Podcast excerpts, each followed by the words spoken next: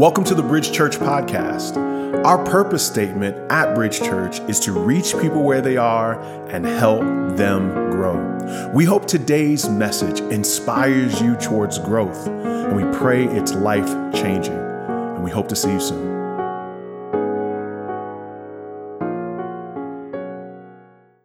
And welcome again to Bridge Church. I'm Rasool Berry. I'm the teaching pastor here. Our lead pastor, James, has uh, taken a break for a little bit. And um, we are concluding today our series on the book of Ruth with the theme of rewritten.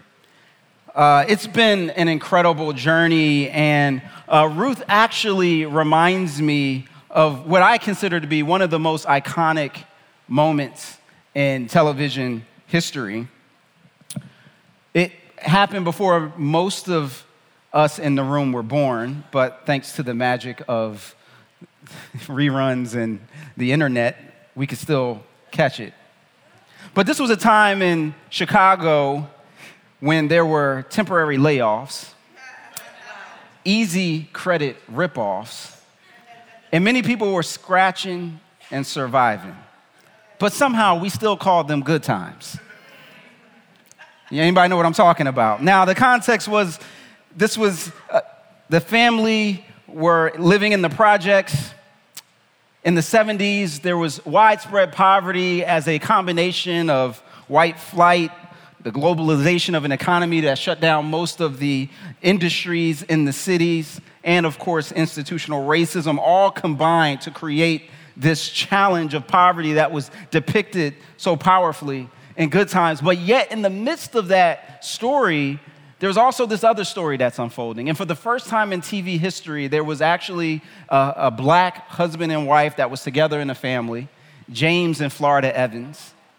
And their, you know, and the, and the show took them through this journey of them just living and having good times in the midst of very bad times.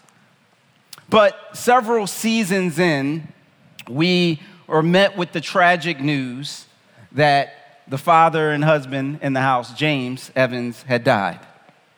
In Florida, who tries to hold it together and, and, and leads, you know, the, still is now leading the family, has this moment where she's cleaning up after the repast and after the funeral. She sees some images that remind her of, you know, her now deceased husband, and she picks up this unfortunate punch bowl. And finally, in this moment, just the overwhelming time, just kind of all of these things just came together, and she just crashes it onto the ground and cries out. And in that moment, the kids kind of run out, and all of a sudden, this person who had been considered to be the pillar of their family was revealed to also be in mourning and in grief. And that is the exact context in the book of Ruth that this takes place, it tells us during the time of the judges, a time which should have been a time of great celebration because uh, the book of Joshua kind of sees the people of Israel going into the promised land. Now they're in the promised land.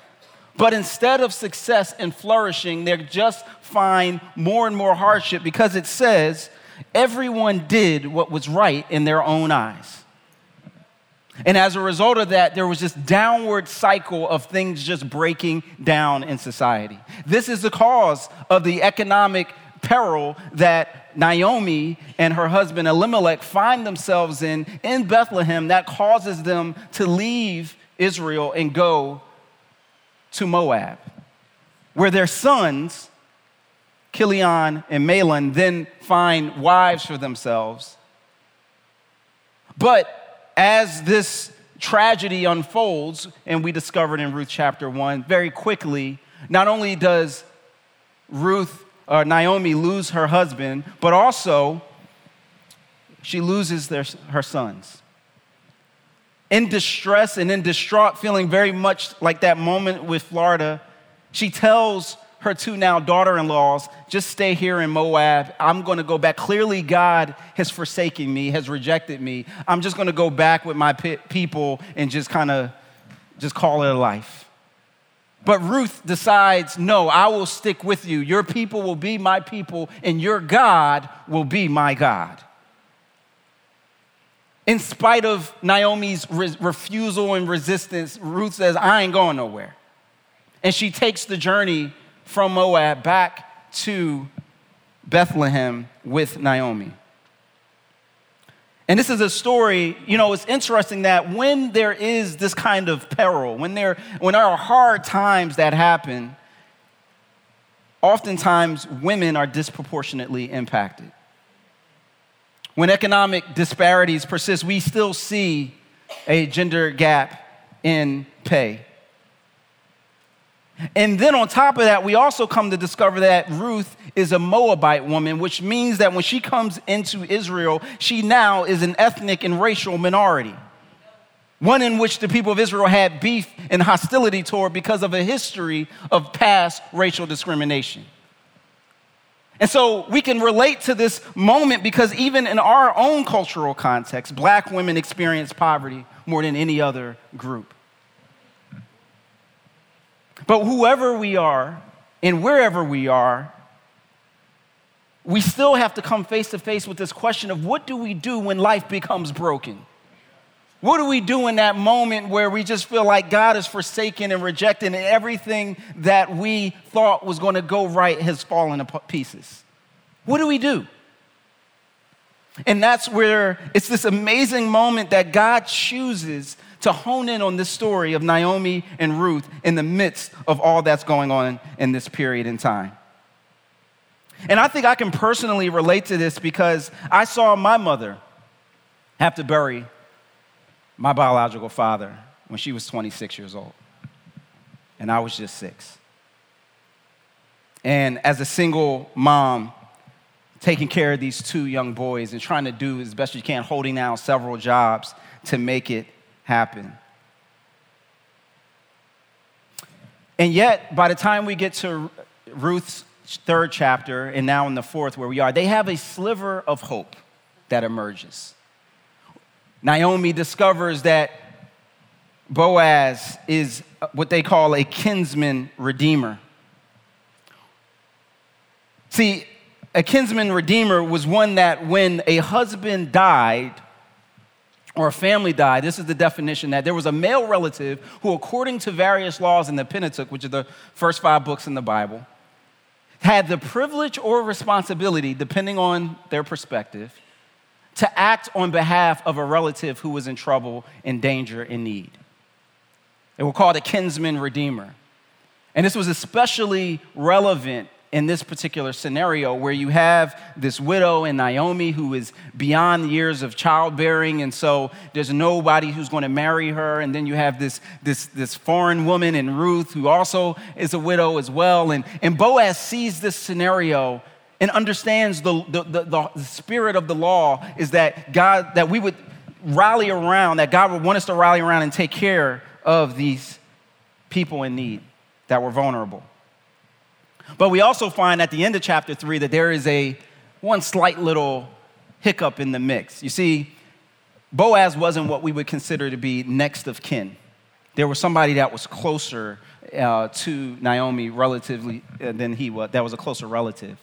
And so at the close of chapter three, he commits, even though he is now commit, he desires to step in and stand in the gap and marry Ruth and continue their family line, but he has to talk to this next of kin first to see what would happen because that was the rules. And so in chapter four, we find in verse one, he immediately does this. It says, Boaz went to the gate of the town and sat down there.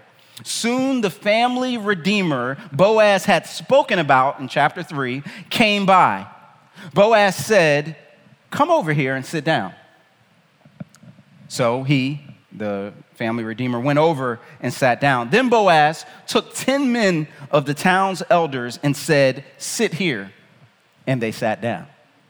You see, Boaz had that kind of juice. We discovered in chapter two that he was a man of means and wealth. And we see right now, look, he just said, Sit down. And they were like, Okay, let's do it. And so he uses and leverages the considerable amount of privilege and power that he has on behalf of these two people. And this is what he says he said to the Redeemer, Naomi who has returned from the territory of Moab, is selling the portion of the field that belonged to our brother Elimelech. I thought I should inform you. Buy it back in the presence of those seated here and in the presence of the elders of my people. So he, he puts this challenge, he puts it right into the lap of this man. He says, If you want to redeem it, do it. But if you do not want to redeem it, tell me so that I will know, because there isn't anyone other than you to redeem it, and I am next after you. And this guy says, I want to redeem it. you ever had this experience where it's like, okay, you have this amazing golden opportunity? Maybe it's like a job interview and you've been struggling and sending out resumes for a long time and, and you just need one thing to go well, right? Like you just need one scenario. Like you just need the trains to be on time that day. Like that, that's all you need for, and then that one thing, uh, we regret to inform you that uh, there's uh, some trouble ahead on the lines. And, and like one thing, the only thing that needed to happen right in order for the thing to go well doesn't happen right. Anybody ever been there before? Like you're running late and it's like, dag, I just need just one thing. And that's where they find that there's something that, you know, we see in, in chapter three. We think we're going to have this like fairy tale ending and happily ever after. And now all of a sudden the guy says, nope, actually, yeah, I want that. But Boaz still has yet one other thing to communicate. It says, Then Boaz said, On the day you buy the field from Naomi, you will acquire Ruth the Moabitess, the wife of the deceased man, to perpetuate the man's name on the property. you see, there's a shrewdness to what Boaz is, is, is, brought up and how way he does it. He, he recognizes that he's talking to these, these men who have means and, and they thinking just they thinking about this as a real estate proposition. And so he's like, oh, okay, I can acquire more land. I just got to pay for that extra. Okay, I might have to scrimp a little bit here and there, but this is a good investment. So yes, I will buy that. But now Boaz actually takes a turn and says, actually, there's, there's more to this story than just a simple land deal. There are people involved. There's, there's this woman that, you know, part of our family, Naomi, who's involved in this situation, and, and, and, this, and her daughter in law, Ruth. And, and so, part of the law, the spirit of the law with the kinsman redeemer wasn't just about you getting land, but also taking care of these people. So, that means you'd have to redeem the people. Now, notice he doesn't particularly show all of his cards of saying what he desires and the fact that he's really willing to step in. He just presents this information. But according to the spirit of the law, this one who was closest to Naomi was supposed to go and step in and, and on behalf, on their behalf. And let's see how he responds. The Redeemer replied, I can't redeem it myself, or I will ruin my own inheritance. Take my right of redemption because I can't redeem it.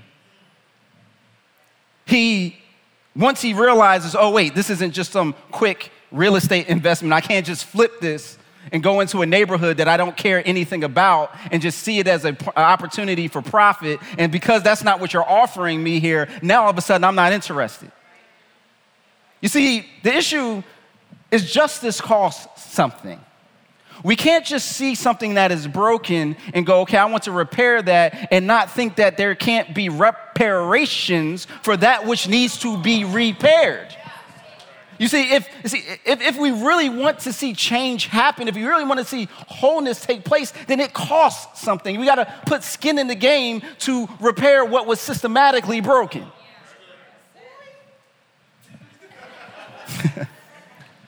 but he's not willing to do that. That's not on his agenda, that's not in his uh, priority list. For him, the cost was too high. Ruth and Naomi just wasn't worth it, wasn't worth the risk. And look at what he explains why. He said, I will ruin my own inheritance. Because, see, what would happen is if he marries Ruth and if they have children now, all, he would have to split all of everything that he owns across the board between the kids that he already got and these new other kids. See, you see, this thing has affects generations, right? We can't just look at something and say, "Oh, that happened 150 years ago. It got nothing to do with today." Like this is this still like continues to echo on.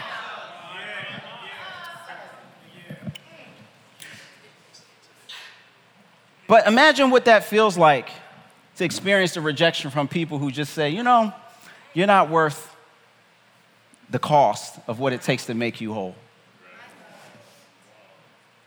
What part of your story needs redemption? We all have had those experiences where there have been things that have happened in our lives that have been broken. People have broken those things. Rejection hurts. The brokenness is real. The lost dreams, the lost time that we've experienced, those things are real. But we see a different story with Boaz. Boaz said to the elders and all the people, You are witnesses today that I am buying from Naomi everything that belonged to Elimelech, Chilion, and Mahlon.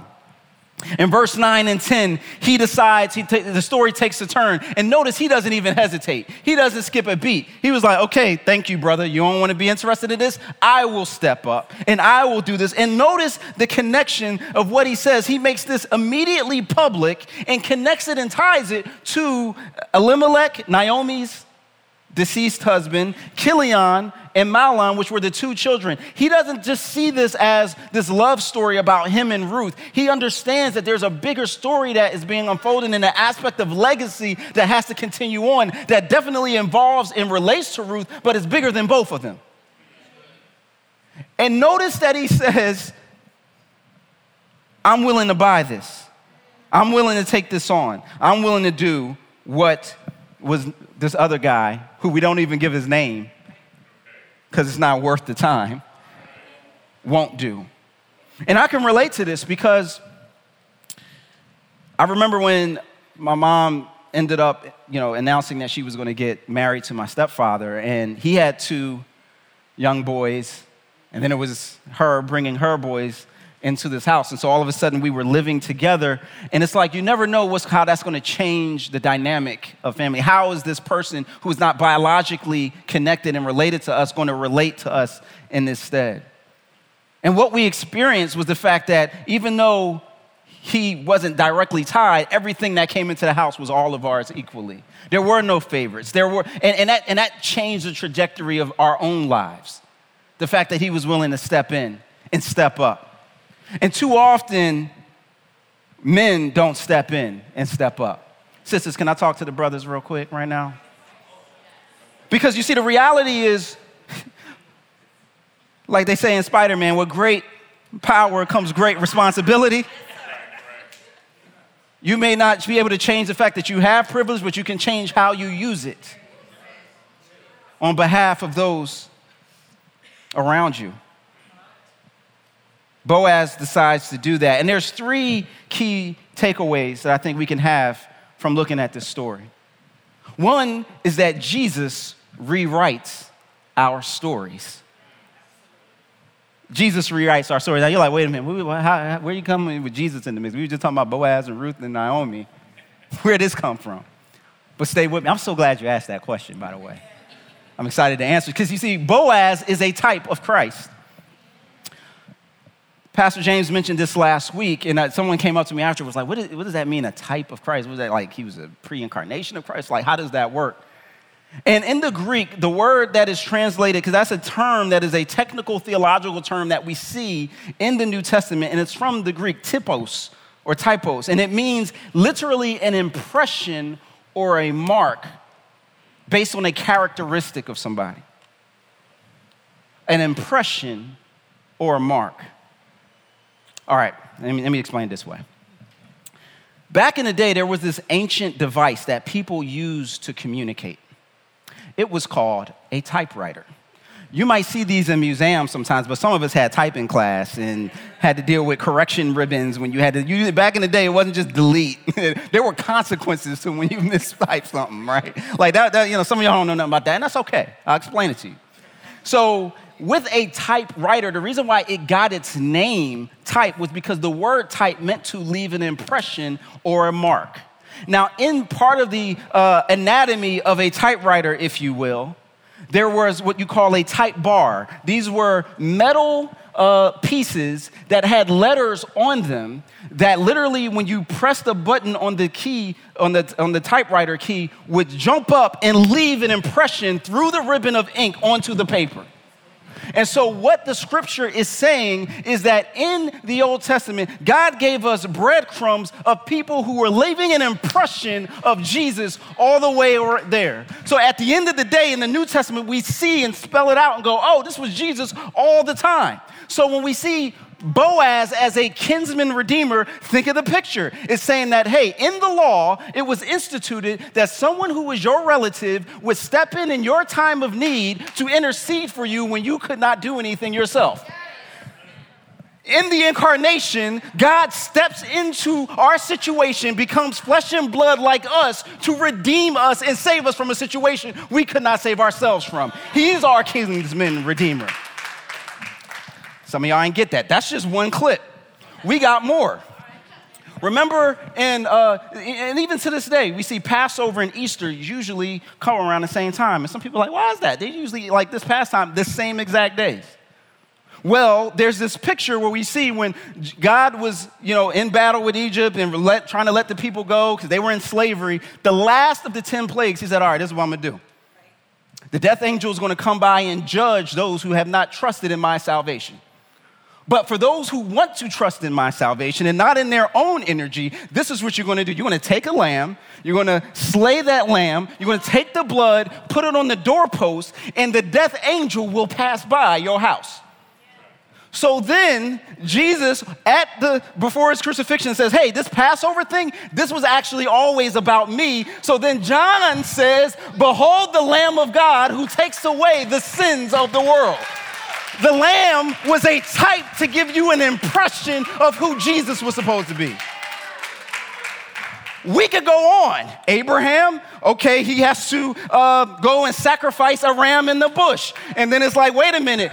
His son is Isaac is like, Where, where's the sacrifice? Abraham says, God will provide the sacrifice. He's like, oh, word? Okay. He climbs up, he ties him, and right at the when he's about to kill him, he says, wait a minute, there's a ram in the bush. You don't have to kill your son because I have provided a sacrifice. Jeho- sacrifice. Jehovah Jireh will provide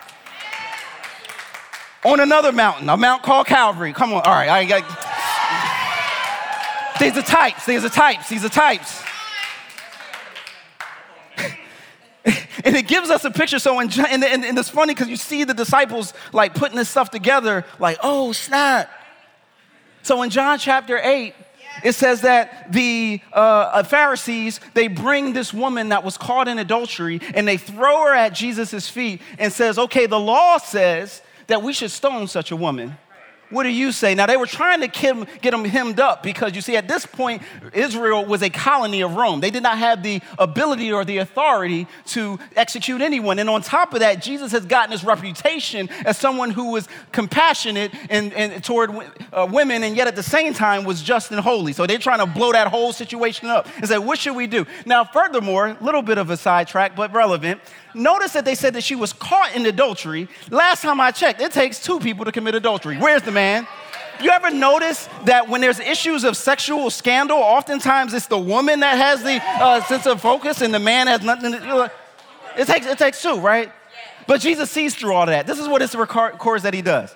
It says he stoops down and he just starts writing on the ground. They're still yelling and talking about him talking to him, and he just ignores them and keeps writing on the ground. He writes so long down there that it says that the people started to walk away, and he's just writing on the ground. Finally, he gets up and asks, um, First of all, he asks, he addressed her directly the first time we see in the text. He says, um, Woman, where, where are they? Notice he doesn't call her adulteress. Notice he doesn't, he says, Where are they? Has no one condemned you? No one, Lord. She knew what the time it was. Look at what she calls him. He said, Neither do I condemn you. Go, and from now on, do not sin anymore. In this moment, Jesus literally rewrites her story. They wrote it with condemnation, he writes it with grace. They wrote it with rejection. He writes it with acceptance. And in that moment, there's, the disciples go, okay, he's rewriting our stories. How many of us have Jesus rewritten our story? You see, some of us got a pass, right? Like we wasn't always all cleaned up. It wasn't always like six o'clock on a Sunday we was coming to church. Like there was some other things we were going to do on the weekend, and there were some other things that people labeled and identified and typecast us in. And in the midst of that, Jesus takes the correction ribbon, deletes, deletes, deletes, deletes, and then rewrites, You're now my daughter. Rewrites, You're now my son. Completely changes our story and the trajectory of it. See, our culture likes to cancel. Jesus likes to cancel our sin debt. That's what he cancels. That's his cancel culture. Our culture likes to shame. He likes to accept. Or our culture likes to justify the sin and go, hey, there ain't nothing wrong with adultery. We even got websites for that kind of thing. And Jesus says, go and sin no more. But he doesn't just rewrite our story, he also redeems our story. He is the kinsman redeemer. Look at what happens next. All right. So already so far we got this thing. So Boaz at this point has addressed the issue of land, but then there's more, and he makes another declaration. He says, I have also acquired Ruth, the Moabitess. Mahlon's widow as my wife to perpetuate the deceased man's name on his property so that his name will not disappear among his relatives or from the gate of his own town. You are witnesses today. Oh man, there's so much here. So he turns his attention and says, Oh, and by the way, that, that, that aspect that you didn't want to have nothing to do with, like you just wanted this to be about like land, like but you know there's a bigger story see the difference between gentrification and moving in and investing in some place is one you got skin in the game and you actually care about the people that are there and the other you just see stuff as dollar signs by the way that's the difference right so he says i'm not coming in to try to gentrify this situation i'm coming in to redeem this whole thing your people my people ruth and he goes across ethnic lines and racial lines to do. He's like, Yup, I'm gonna claim you. We're gonna walk down the street together. You a Moabitess, and that's cool with me. But look at what else what happens. It says, ask for my wife to perpetuate the deceased man's. In order to perpetuate this man and his name and his property, that means that they have to have babies. Now, you may have remembered that she had been married for 10 years and they had been uh, without child. Their understanding was she was barren. So, what Boaz is doing right now, he's saying, by faith, I am calling those things are not as if they are, and we're going to redeem this entire. I believe that God is going to redeem this situation.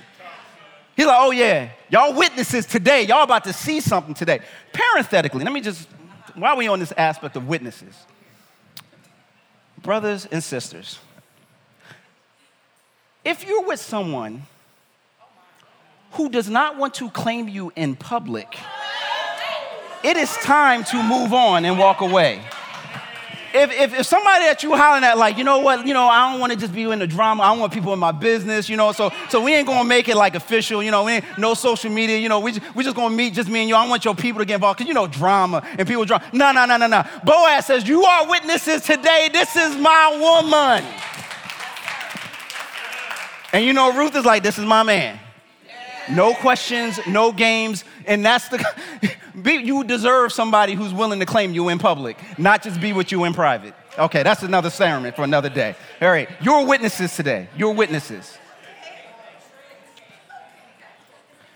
Carolyn Custis James put this entire context in this situation because all, in this way, it says the biblical story is told against the backdrop of fallen human culture.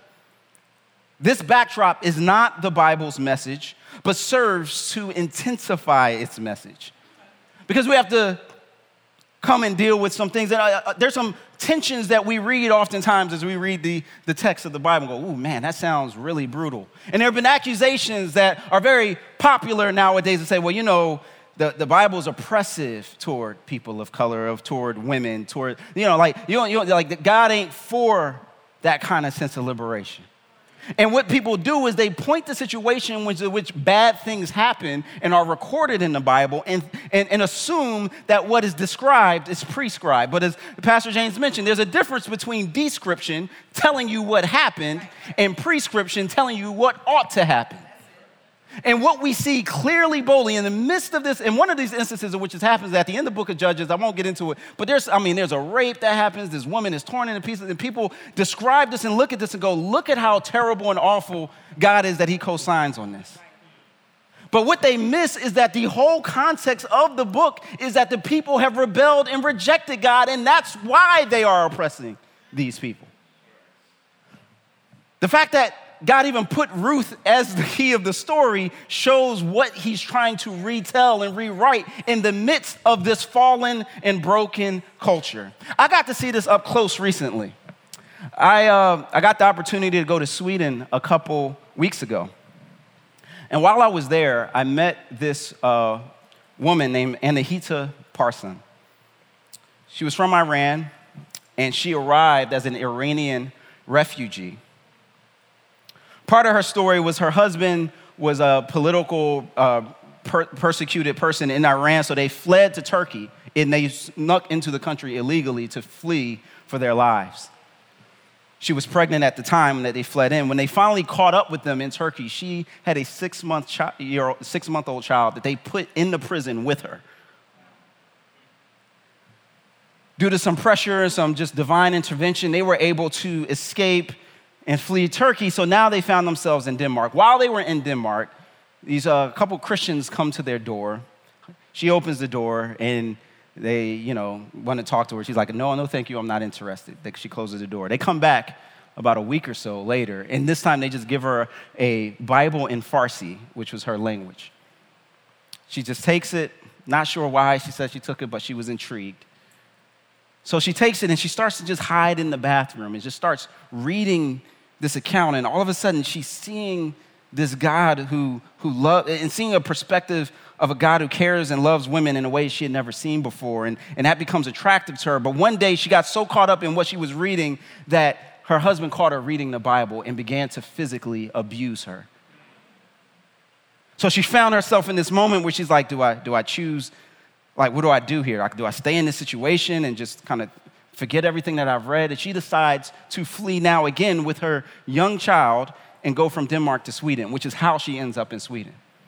Now, this woman came to faith and decided to actually help the immigrant population and community, which is growing significantly in Stockholm. She is a minister in the Church of Sweden. And yo, check this out, right? At the church that we met at, they actually have multiple services. Now, by and large, the reason why this was fascinating was that the Church of Sweden is widely seen as a dying church. So we were like, why did you decide to connect and associate with this church? And it's like totally like services in Swedish. She said that God had called her to be there, and now they have a Swedish service and a Persian service that's in Farsi, and the Farsi one is larger than the Swedish one in Sweden. And she's now giving out scriptures and Bibles like the ones that she was given. God has redeemed her story, is redeeming her life and helping her to see that she, God, she, she now has this great ministry to women and to helping them see who it is that God cares for and, and, wants to walk with them with. And it, I, I, mean, and her courage. I mean, she said all this and just had nothing but joy, even in spite of these crazy situations. Her daughter was there helping translate some things with us. It was this amazing experience. But this is what she experienced and realized. In 2 Corinthians 8 9, it says, For you know the grace of our Lord Jesus Christ, though he was rich, for your sake he became poor, so that by his poverty you might become rich. This is what it looks like to take privilege take power and offer it for those who are in need. Let's look at what this contrast says. He was rich in heaven, being worshiped by angels, second person of the Trinity, nothing but complete perfection all around him. And it says that he chose to be born into a stinky barn, surrounded by farm animals, with a poor family of Palestinians who couldn't afford even to bring lambs to sacrifice, had to use doves because they were broke. And in the midst of that, lives this life and ultimately is persecuted, arrested extrajudiciously by a corrupt ju- justice system, executed for that. And he says, I did this all for you. I have so that I could transfer my righteousness into your deficit of a bank account. Anybody ever have a deficit in a bank account? You see that negative and there's nothing you can do about it. There's insufficient funds and there's and we just broke. And he says, I saw your situation and I have deposited in infinite righteousness into your account. And in order to do that, I had to become poor so that you could become rich.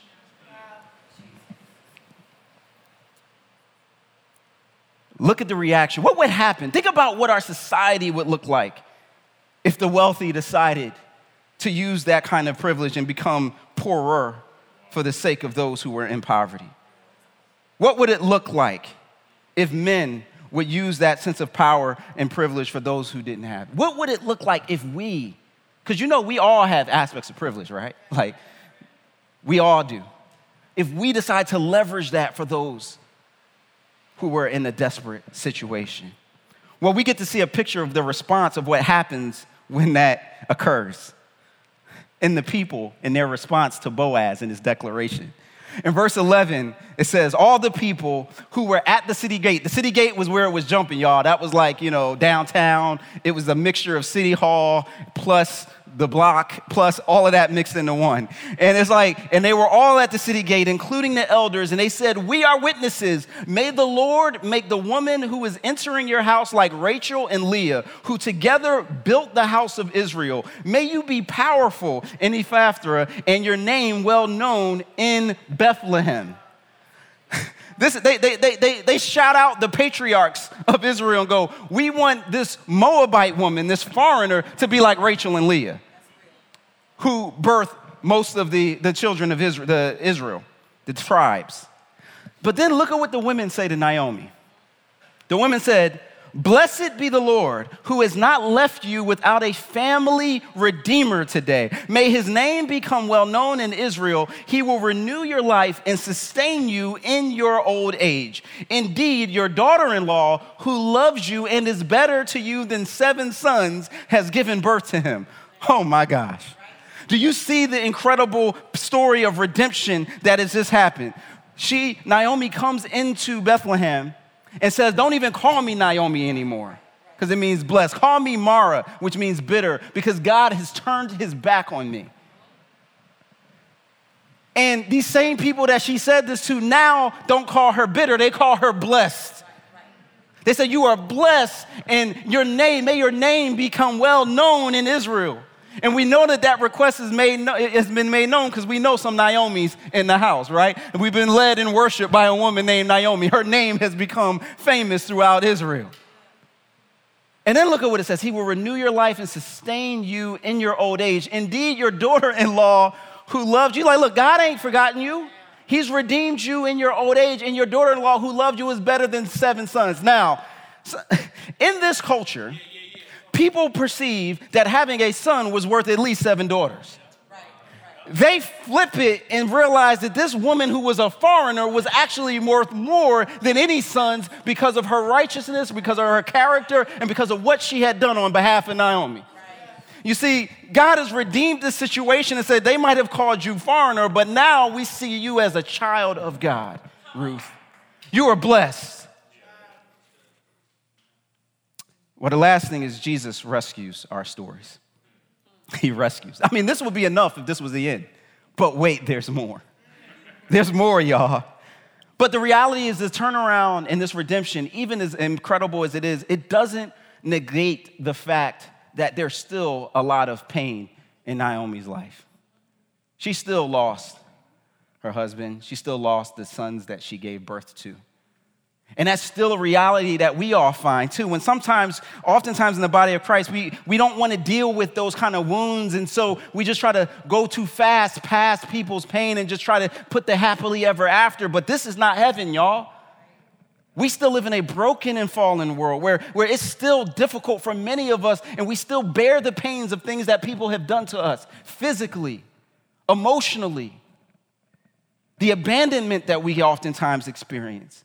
And that's something that we bring with us, even as we say and recognize, yes, God is blessed. And look at what happens. It says, Naomi took the child, placed him on her lap, and became his nanny, his nanny. The neighbor women said, A son has been born to Naomi. And they named him, they named him Obed, which means servant. But did you notice? It says, A son has been born to Naomi. Because of Ruth's faithfulness, because of the, the, the child that Ruth gave birth to, they are saying that, in a sense, spiritually speaking, God has replaced what you had lost, and that there's still a sense of comfort for you, Naomi, and now you get to raise this child. The, the story ends, and this is where the rescue takes place, with a genealogy. Now, many of us, this is the point in which we turn out and just completely turn the page when we see the genealogy. But the genealogy is when it gets good, y'all. The genealogy is where it's at. The next time we see Ruth's name in the genealogy is in Matthew in the first chapter. And just so you know, by the way, uh, genealogies weren't meant to list every single person who ever existed. And sometimes, because the word father or mother could be used not just directly as uh, someone who just gave birth, but someone who was a grandparent or who was an ancestor, which is why they said to Naomi, You have a son now. But if we go to Matthew chapter 1, it says this, and it gives this accounting, and it says, From Abraham to David, Judah fathered Perez and Zerah by Tamar. Then if you skip down, Salmon fathered Boaz by Rahab. Then if you go down, Boaz fathered Obed by Ruth. Obed fathered Jesse, and Jesse fathered King David. you see, what's happening here was a rescue. And in this genealogy, one of the things that's so fascinating is that in the uh, Jewish system, they would follow lineage through the father, and yet in this genealogy, there are three women that are named. And when you start to know the backstory of the three women, you start to get ready to shout right here. Can I explain it to you real quick? All right. Tamar was also a widow who was about to be stoned and burned by her own father for being an immoral woman because they seen and discovered that she had had sex. But in the midst of that, he would later come to realize that she was more righteous than him because she, he had withheld his sons from her being her right for them to continue on her lineage. And so when they just called her immoral, that's the name that they refer to her in Genesis chapter 39 when it occurs.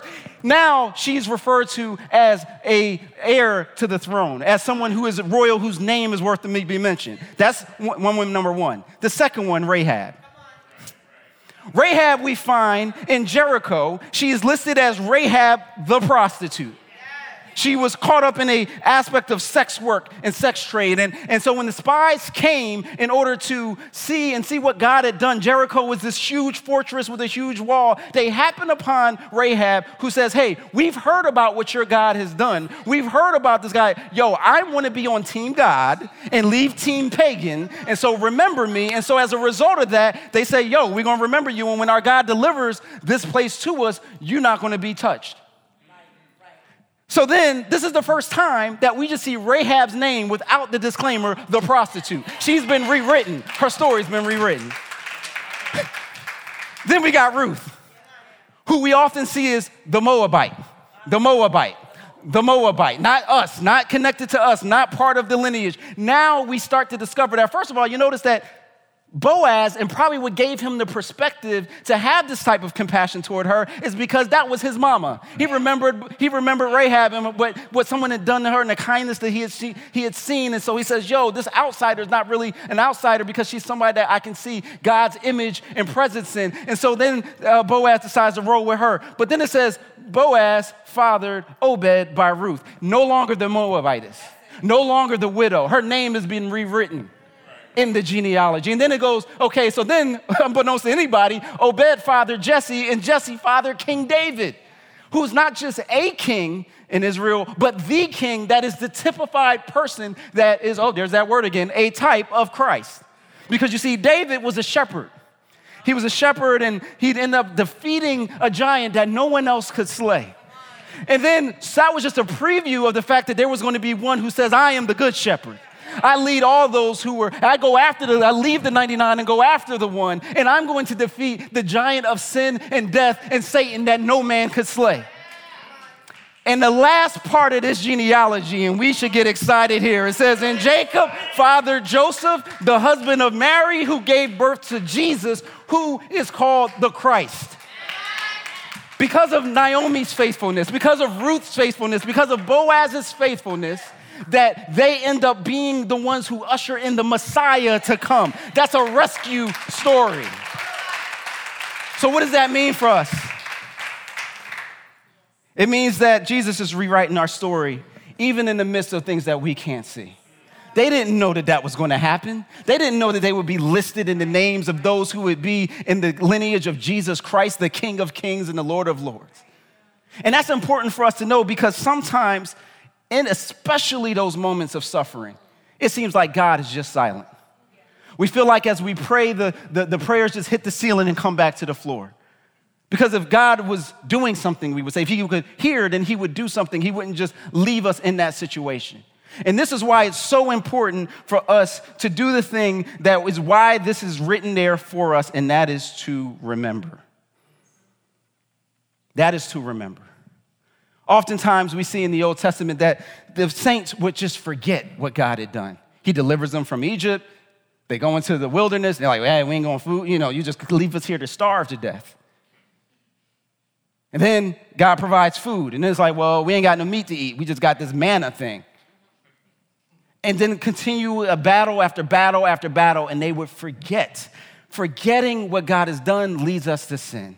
It leads us to the sin of doubt. It leads us to the sin of just, just, just trusting in our own self and not in His own work because we forget. This is why this genealogy is important. It's a reminder of the fact that don't forget what Jesus has done. And this is why Job says, while he experienced his own suffering and his own trials, but I know my Redeemer lives. Do you know? Do you know that your Redeemer lives? Do you realize that He is still in and around us? What do you need to trust Jesus to redeem today? What do you need to trust Jesus to experience? in my own life, I've seen this play itself out. As the band, you can come up. I'm closing, y'all. I'm done. But, you know, uh, my wife and I are celebrating 18 years of marriage, July 7th, a week from today. But um, soon, shortly after we were married, um, one of the things I was excited about was being able to kind of continue on this sense of legacy that I had experienced. Um, I became a stepfather when uh, we got married, and just as my stepfather had showed that faithfulness to me, I wanted to show that faithfulness as well to Ariana. But I was also excited about continuing on with our own family too, and, and just seeing that thing grow. And the closest we got was uh, we had the scenario where finally we had to rush her to the hospital and we found out that she had an ectopic pregnancy, which meant that she almost died. And because of the surgery, the chances of us being able to conceive were very, very low. Over the next few years, we would continue to try. This is, I'm doing ministry full time, and we're praying, and, and it's just not happening. And just thought, wow, God, I thought you had more in the story for me and for us. That same summer that that happened, we ended up uh, serving in this summer mission trip that involved a band and music. And we sensed God calling us to be a part of that process. And so for eight years, we worked with musicians and artists and trained them. And uh, a weird thing started to happen. They started calling Tamika Mama Berry. They started calling me Papa Berry. Just spontaneously, that just became this thing. And then before we knew it, on Mother's Day, they would text her. And then Father's Day, they would call me and just, and just thank us for their uh, investment in their lives. And before I realized, God had given us spiritual children all over the country and all over the world that looked to us in that way, that there was a sense of redemption in that story. There was still pain there, there were still scars there, but there was a sense in which God was telling something that was deeper and greater than what we could have anticipated.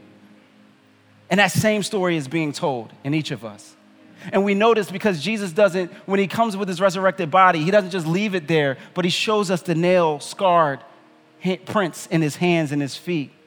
The scars are still there from the trial, but the glorified body is still there in the resurrection. And that's what he offers us. I don't know what your particular situation is that needs to be redeemed. I don't know what your situation that needs to be the sense in which you see God is rewriting your story. But wherever it is, we have to realize and remember that this is not the full sense of the story. In Hebrews, it tells us that those uh, saints of the old in the hall of faith in Hebrews chapter 11, it says that, God, that Abraham, by faith, believed, Sarah, by faith, believed. But it also says that they did not live to see the full expression of the promise that they were given, and it explains why. So that those of us who would come later would be able to be a part of it and experience the goodness of God. Sometimes God doesn't show us the full uh, uh, allotment of what He has for us so that others can be blessed by our faithfulness and they can look back and go, wow, they trusted God even though they couldn't see how. God is redeeming our stories, He's rewriting your story. Will you trust Him enough to believe? Let's pray. Father in heaven, we thank you for the fact that you redeem, you rewrite, and you rescue our stories.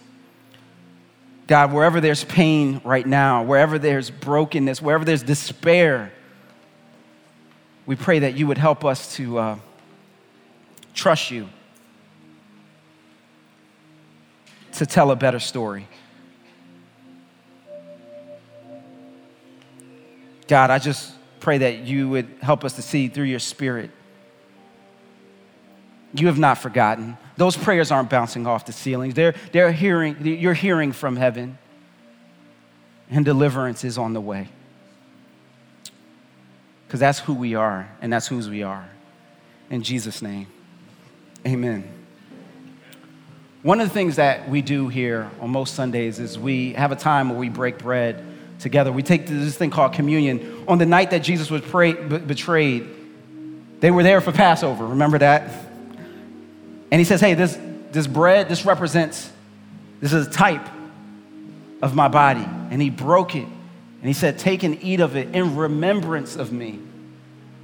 And then he took the cup and said, This wine is, is a type of, of my blood and that's being poured out for you and drink this in remembrance of me. Do this, and as often as you do it, remember I'm coming back.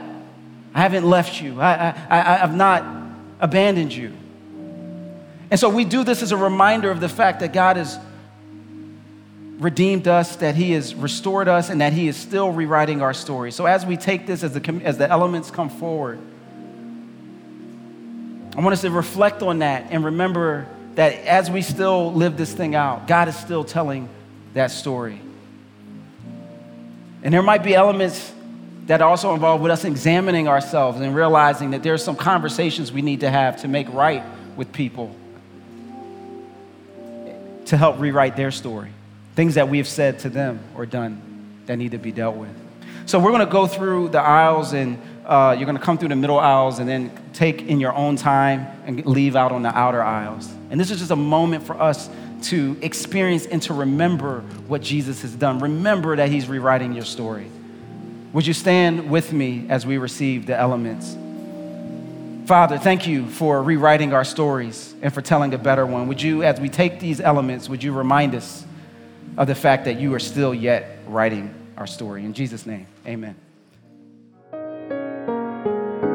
We hope today's message was encouraging for you.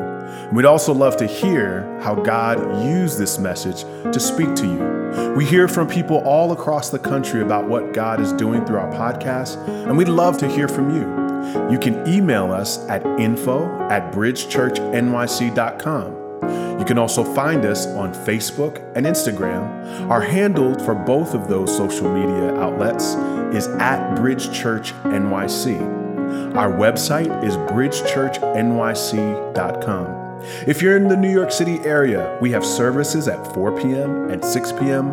on Sundays at 98 Fifth Avenue in Brooklyn, New York, right next to the Barclay Center. We are praying for you and we hope to see you soon.